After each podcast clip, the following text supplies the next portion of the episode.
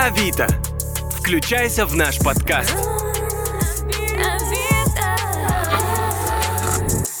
Всем привет! Это Авито подкаст, и сегодня у нас очень интересный выпуск, который посвящен дню рождения Федора Михайловича Достоевского. Федор Михайлович Достоевский родился 11 ноября 1821 года в Москве, и по этому поводу мы пригласили к себе в гости директора библиотеки имени Федора Михайловича Достоевского, кандидата культурологии Андрея Лисицкого. Здравствуйте, Андрей. Здравствуйте, Катя. Расскажите, пожалуйста, об истории создания библиотеки, почему и с какого времени она носит имя Федора Михайловича Достоевского. Ну, это такая любопытная история. Э, многие, когда проходят мимо нашей библиотеки, видят ее, считают, что это, ну, такая совершенно современная Э, библиотека, крутое городское общественное пространство. Оно так и есть, но любопытно, что вообще-то это библиотека с историей. Она была открыта в 1907 году, и в справочнике «Вся Москва» аналог наших желтых страниц. Уже есть э, библиотека по этому адресу, и, и даже есть пятизначный телефонный номер, вот, что по, по тем временам было очень круто. Явно свидетельством э, э, приобщения библиотеки к техническому прогрессу. Еще э, одна любопытная черта, что библиотека, когда была создана, она была частной. Вообще вот в это время достаточно много создается частных и общественных библиотек. Ну и вот это, вот это одна из них. Собственно, стар... Э, она была создана стараниями ну, такой небольшой команды, очевидно, при поддержке Николая Дмитриевича Телешева, которому принадлежал ну, целый комплекс там на Чистопрудном бульваре, и строение 23, и строение 23.1, вернее, не ему самому, а его семье. Николай Дмитриевич был очень известный в узких, как бы сейчас сказали, богемных кругах московских персоной. Он был устроителем э, культурных сред, на которых кто только не бывал. Братья Бунины, братья Васнецова, и Шаляпин, и, и Горький, и Бальмонт. И, собственно, на этих культурных средах впервые проходили читки многих литературных произведений. Вот, но это было не в библиотеке, а, а в, этом, это, в этом месте был просто доходный дом. И вот на первом этаже была открыта библиотека. Она называлась тогда не библиотека имени Достоевского, она называлась современная библиотека. Потом пришла одна революция, вторая, которую сейчас называют Октябрьским переворотом. И, э, собственно, случилось то, что большевики национализировали библиотеку. Любопытная штука. Оказывается, национализировали не только фабрики, заводы и пароходы, но и и с библиотеками случалось. Ну, естественно, все это было сделано в целях просвещения трудящихся и, и, прочих вещей. В 1921 году закрыли на, на Мясницкой э, библиотеку имени Федора Михайловича, библиотеку читальню. Вернее, как закрыли. Ее формально объединили с этой библиотекой, фонды перевезли вместе с именем. Год был юбилейный. Большим поклонником Федора Михайловича, библиотек э, Федора Михайловича Достоевского был э, Анатолий Луначарский. И, собственно, благодаря этому библиотека, очевидно, и получила свое имя. Ну и вот с тех пор, собственно, у нас есть такая карма, да, которая многие вещи определяет, потому что имя Федора Михайловича Достоевского не только обязывает э, с ним как-то работать и что-то такое делает, да, но и влияет на дух пространства. Да. У нас периодически появляются всякие люди, которые похожи на героев Федора Михайловича очень разные. В общем, случается всякая э, Достоевщенко. Но тоже любопытная штука, когда мы вот просто думали, а при чем же здесь Федор Михайлович, получилось так, что э, в результате там, модернизации библиотеки, деятельности предыдущей команды место получило известность, но э, Достоевский ушел из деятельности библиотеки почти совсем, да, исчез. И нам нужно было его вернуть. Вот как его вернуть э, в это пространство, как вообще, что он для Москвы, для нас было самим очень любопытно разобраться. Во-первых, мы с удивлением выяснили для себя, что Достоевский не только питерский, но и московский человек, поскольку не только родился в Москве, но и до 14 лет прожил. Да? 14 лет — это, в общем, вполне сознательный возраст. Но почему-то у всех имя Федора Михайловича Достоевского вызывает ассоциации с, с Санкт-Петербургом больше, чем с Москвой. Ну, да. ну, конечно, потому что и география, и, и, Питер на первом плане, безусловно, mm-hmm. в, в его работах. Да. Понятно, что вообще в 19 веке Москва — это, это что? Это, в общем, милый провинциальный городок, mm-hmm. как питерцы его определяли снисходительно относясь, да, такая культурная столица. Угу.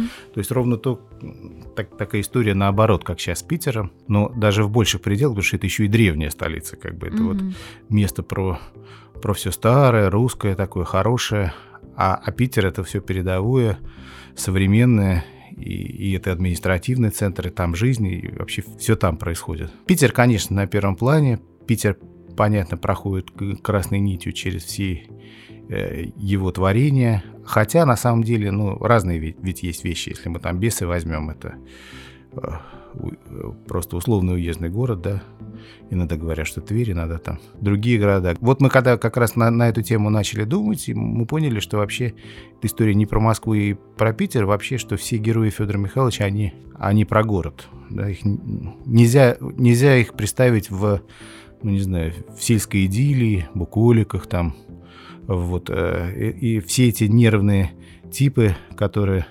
собственно, на грани нервного срыва находятся, да, или уже, уже сорвались, там уже, уже какие-то ментальные расстройства, они все плоды такой городской цивилизации. И для нас все стало ясно, что Федор Михайлович это вообще это певец городской жизни, и это такой мостик между Москвой и Питером. И ровно вот э, в таком качестве он у нас и выступает, да. И... А с кем из героев в э, драматурга вы себя ассоциируете? Да, вот это такой любопытный вопрос проассоциировать себя с одним каким-то героем, Достаточно тяжело, наверное, Доста- да, потому да, что в каждом произведении найдешь какого-то героя. Да, как, как, какой-то элемент. Ну, можно сказать, э, кто мне ближе, да. Вот, ну, были какие-то там моменты не сильно хорошие в жизни, когда я там занимался самокопанием и узнавал себя в главном герое в записках из подполья, да. Были моменты, когда там ты глядишь на, там, на князя Мышкина и понимаешь, что вот есть какие-то элементы, да? Где, где, где-то, конечно, там можно посмотреть на Порфирия Петровича, да, который в людях копается, с подковыркой. Но ближе, конечно, вот э, если брать так в обычном режиме, когда нету э, какого-то напряга, мне, конечно, э, Дмитрий Разумихин из э, такой второстепенный из преступления и наказания, который друг Родиона Раскольникова, который берет заботу о его семье фактически после, после известных событий, который являет пример такой деловитости. Ну, по крайней мере, вот в этот момент жизни совершенно точно. Олег Янковский, кстати, говорил о том, что он играл князя Мышкина, угу. и то, что каждый раз после очередного спектакля он не мог снять с себя этого персонажа, эту маску, и э, на протяжении точно одного дня после спектакля он ходил, и его никто не узнавал, и все говорили, ну хватит уже играть Мышкина, хватит быть Мышкиным, где Олег? Ну, вообще вот это тоже такой, такая любопытная штука. Есть такая магия Достоевского. Когда я пришел работать в эту библиотеку, конечно, мне надо было, ну и освежить, и восполнить пробелы. Я когда э, стал читать, конечно, вот э, в моей жизни сразу после прочтения романа, я не то, что не мог снять там из себя кого-то из героев, но начинали вдруг происходить события, которые чем-то, какими-то мотивами напоминали тот или иной роман, да, такая, то, что я и называю Достоевщинкой – а вот, жизнь, жизнь как-то э, не то что даже неуловимо, достаточно уловимо менялась, и вещи начинали происходить странные. Да, вот в этом, в этом смысле действительно э, Федор Михайлович человек, который ну, и влияет на жизнь, и, и, и ее реально меняет. Да? Как часто у вас происходят события, посвященные творчеству э, Федора Михайловича ну, Достоевского, и что это за события? Они, они очень разные, мы непременно в каждом году чего-то делаем, да. Были и лектории, лектории мы делали, например, с нашими партнерами из живого общения. Было такое совместное производство. Мы с ними продолжаем работать, но вот сейчас у нас пока, пока перерыв в смысле Федор Михайлович будет, будет очевидная лекция вот сейчас посвященная юбилею. Вот. А так, конечно, э, это был интересный опыт, потому что они до этого библиотеки больше использовали как, как площадки, да, а мы им предложили такой совместный продакшн, то, что называется. Вот мы с ними придумали большую серию про э, Великое Пятикнижие э, Достоевского, где на площадке библиотеки выступали ведущие э, достоевисты. Это было очень здорово. Потом мы запустили лекторий Достоевский 3D. К сожалению, недолго его делали. Сейчас думаем о его переформатировании. 3D — это э, история как бы про три измерения э, жизни Федора Михайловича, про литературную жизнь, про частную и, собственно, про общественную. У нас был отличный проект, который назывался э, «Достоевский на каждый день». Э, совместно со студией Rex Square, где мы и, и, и, и такой и проектом Голос Лаб, где мы каждый день выбрасывали в сеть э, цитаты из Федора Михайловича из разных произведений, из дневников, э, озвученные голосами э, ведущих актеров озвучки. Там и Сергей Ченишвили, и Рудберг, и, и Рахленко, даже отметился Игорь Кириллов, наш легендарный диктор. Но смысл, смысл этого проекта заключался в том, что мы э, не просто брали цитаты, а цитаты, которые ну, касаются всех нас повседневной нашей жизни. Да? О деньгах, о любви, о войне. Ну а ваша любимая цитата какая? Моя любимая цитата, наверное, как раз произнесена слова, э, устами э, Разумихина э, про деловитость, да. Мы уже, почитай, 200 лет от всякого дела отучены, да вроде бы и, и у нас какие-то, ну, я, я близко к тексту цитирую, да, соответственно, э, у нас какие-то намерения есть, и, и чего-то мы, мы хорошего хотим, но деловитость, она в сапогах ходит, да. И, эта цитата про делу и про то, что надо делом заниматься, да, и, и, и эти дела доводить до конца с хорошим результатом, да. И брать а, на себя ответственность. И, и, и брать на себя ответственность, а не просто э, извините, э, дел, делает все на отвали. По-моему, вообще стране этого сильно не хватает, мне так кажется. Да? Ну и вторая есть, э, опять же, из преступления наказания про ту мечту, которая загорелась в голове у Родиона, что эта мечта неосуществима. На самом деле все наши мечты осуществимы, э, все наши помыслы а, могут стать материальными, мы это знаем, да, потому что мысль материальна. Когда тебе об этом напоминает классик, в твоей повседневной жизни это такая отличная история. Какой самый необычный для вас факт из биографии Достоевского? Есть несколько потрясающих историй. Есть история вот этого феникса из пепла, который после каторги, собственно, возрождается, да, пережив тяжелейшие условия, да, э, вынеся вот этот крест, огромный опыт, да, еще это пропустив через литературу, я имею в виду записки из мертвого дома, человек возвращается не просто в нормальную жизнь, да, а совершенно иным уровнем мудрости. Не поломаться в таких условиях, и, в общем, это дорогого стоит. Вторая история вот про, про, про игрока, но не с точки зрения того, что он играл, да, а, а с точки зрения, что он эту страсть преодолел. Про, просто проиграть не просто все свое, да, и проиграть ли, личные вещи жены, да, и после этого, собственно, настолько быть этим потрясенным своим падением, что, в общем, дать зарок просто исправиться наконец-то. Вообще, Достоевский — это еще история про преодоление себя, да, про искушение, про преодоление. Не про то, какие мы должны быть чистенькие, светленькие, да, все такие, а про то, в общем, что в нас намешано всего и Божьего там, и дьявольского, и вообще вот просто в этом смысле все-таки человеческое, то, то, когда ты вот это все, все в себе культивируешь, да, и как-то с этим работаешь, пре- преобразовываешь, да, и, и опираешься как раз на божественное в себе, а не на, на низменное, да. А вот, вообще, конечно, жизнь-то безумно сложная, да.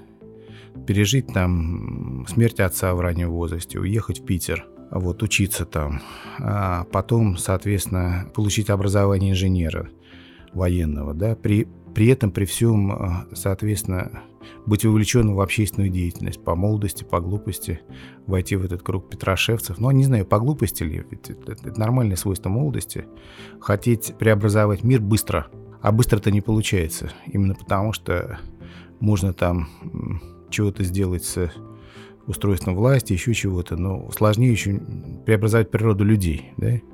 И вот, конечно, э, э, собственно, Достоевский-то про это. Быть вовлеченным вот в это общество, потом, соответственно, быть приговоренным к расстрелу, который в последний момент заменили каторгой, да, и он же, он же описывал этот момент потом в романе, да, когда вот, собственно, в «Идиоте», если не ошибаюсь, когда человек это переживает, да, вот, вот, вот этот момент, когда вроде бы тебя должны расстрелять, сжих, а потом в последний момент объявляют, что нет. Тяжелая очень э, каторга в Сибири, потом возвращение, борьба с жизненными э, сложностями, потому что все время в постоянном поиске денег, постоянно в нищете. В последние годы, в общем, там, благодаря Анне Григорьевне, которая считала каждую копейку, экономила, собственно, как-то дела Федора Михайловича поправились. Вообще вот э, это недооцененная роль русской женщины в, в жизни мужч... русского мужчины. В, не просто в жизни русского мужчины, а, а в том, чтобы русского мужчину сделать там великим, да, ну или хотя бы mm-hmm. человек. А вот Федор Михайлович, конечно, повезло со вторым браком. Он и до этого был велик, да, но, собственно, э, именно брак с Анной Григорьевной позволил его таланту раскрыться и вообще как-то они нашли друг друга в такой очень драматичный момент. Был такой старый фильм «26 дней». Я вот очень рекомендую пересмотреть как раз про, про историю их любви. И на, фо, на фоне того, что э, жуткого цветного времени, когда Достоевскому нужно было закончить за 26 дней роман. Как вы думаете, почему все великие русские произведения написаны в прошлом, и почему мы не пишем ничего нового? Куда делся ну, весь талант? Ну, во-первых, я так не считаю, да. Литература немножко другую нишу заняла, да. Появилось много визуальных форм и передачи, и восприятия информации, и не только информации, да, и знаний, и эмоций.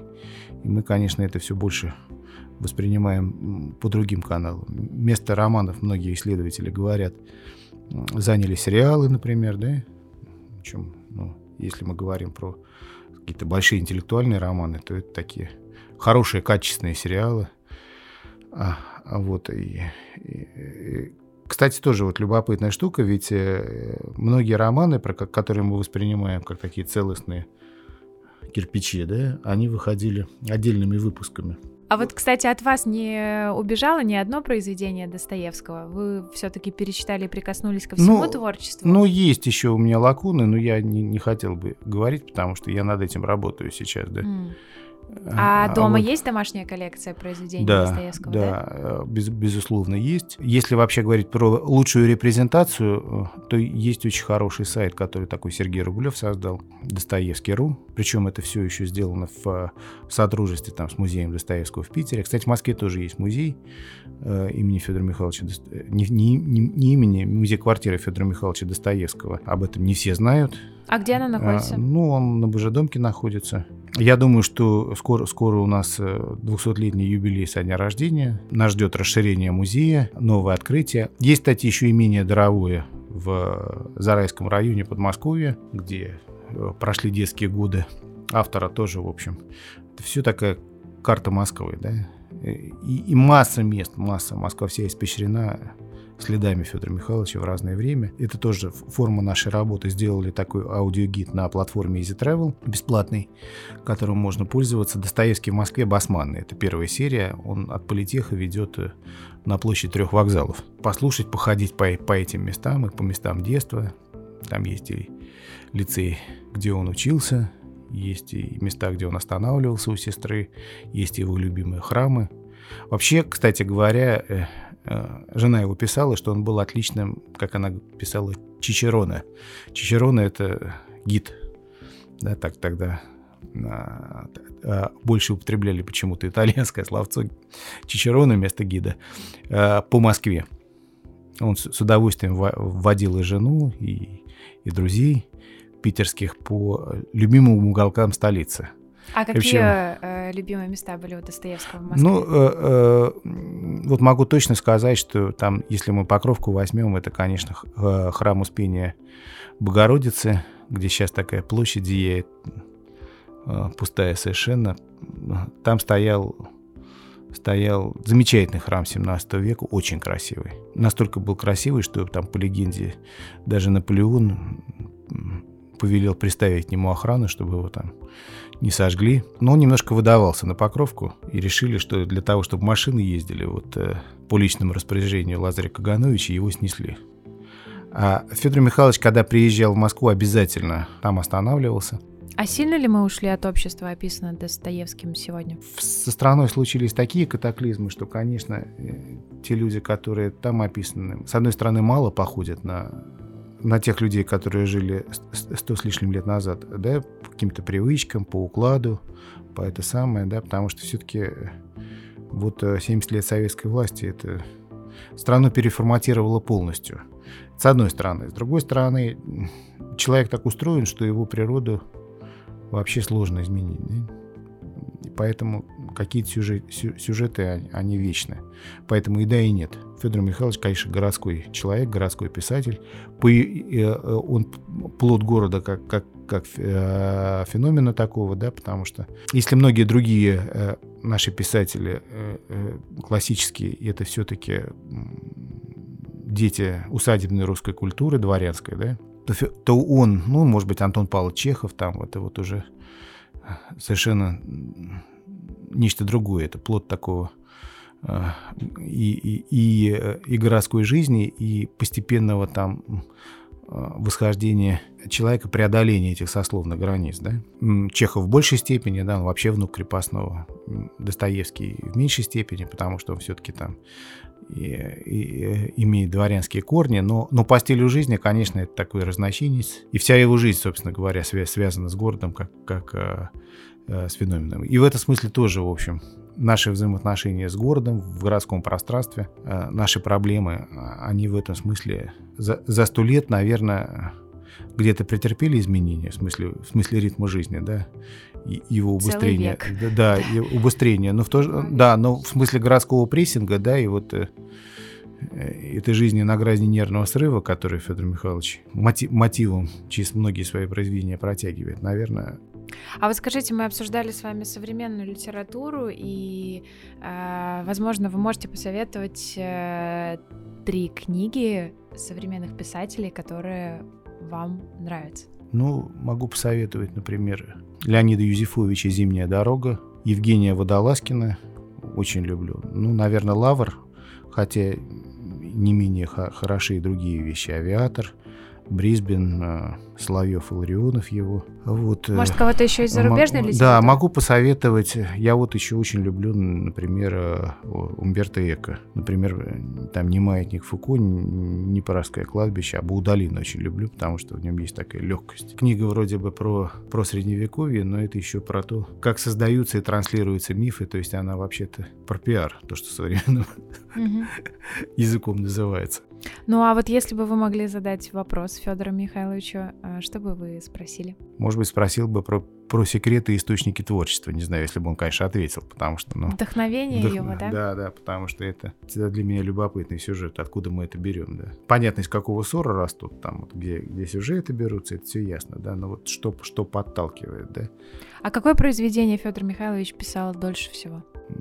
Все романы, на самом деле, многие романы писались быстро, да, потому что, э, ну, он находился под жестким прессингом вот этих контрактов, когда он должен был выдать результат, угу. да, очень, очень быстрый.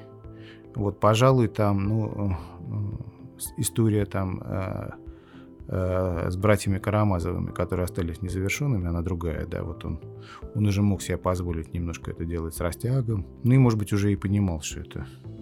Андрей, а вы пользуетесь Авито? И что вы покупали или продавали там последний раз? Детские вещи, да. Вот э, у меня маленькие дети, мы какие-то вещи и просто бесплатно отдавали через Авито. Люди приезжали с удовольствием, э, забирали, покупали там, когда нам надо было там вышла из строя там летняя коляска. Какие-то детали для ремонта компьютера мне были нужны тоже. Вот я. В общем, Авито это такой нужный и полезный ресурс, который я использую для жизни, и для работы. И это не потому, что я здесь сижу, да, но это была причина, почему я так с удовольствием откликнулся, потому что я понимаю, что, собственно, это, это инструмент, который встроен в повседневную нашу жизнь, и люди им регулярно пользуются. И вообще вот в этой жизни ежедневной остановиться и поговорить про Федора Михайловича, это такая интересная задача. И спасибо ресурсу, что это, э, этот ресурс оказывается не только вот про, про, про эту бытовуху, но и, и про смыслы тоже. Что ж, спасибо большое, Андрей, за такой полезный э, и информативный диалог. Э, я желаю вашей библиотеке процветания, э, благодарных интеллектуальных э, читателей, слушателей, посетителей. Вот, в общем, всего вам самого хорошего. Спасибо, Катя, огромное за приглашение. И это тоже был, было для меня огромное удовольствие поговорить вообще, э, для чего и, и кому мы это делаем и адресуем. Читайте книги, читайте русскую классику. И ходите в библиотеки, друзья, там в некоторых местах вполне себе не скучно. С вами был Авито подкаст. До новых встреч!